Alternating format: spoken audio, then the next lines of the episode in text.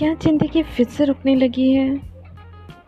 Corona की ये second लहर क्या फिर से लॉकडाउन पूरे देश में लगा देगी।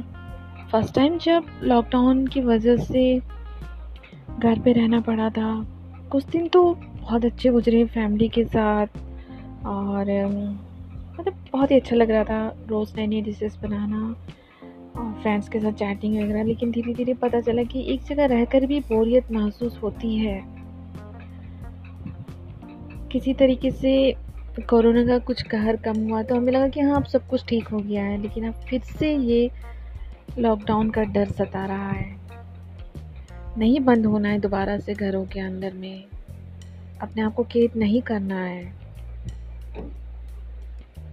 पता नहीं क्या होगा।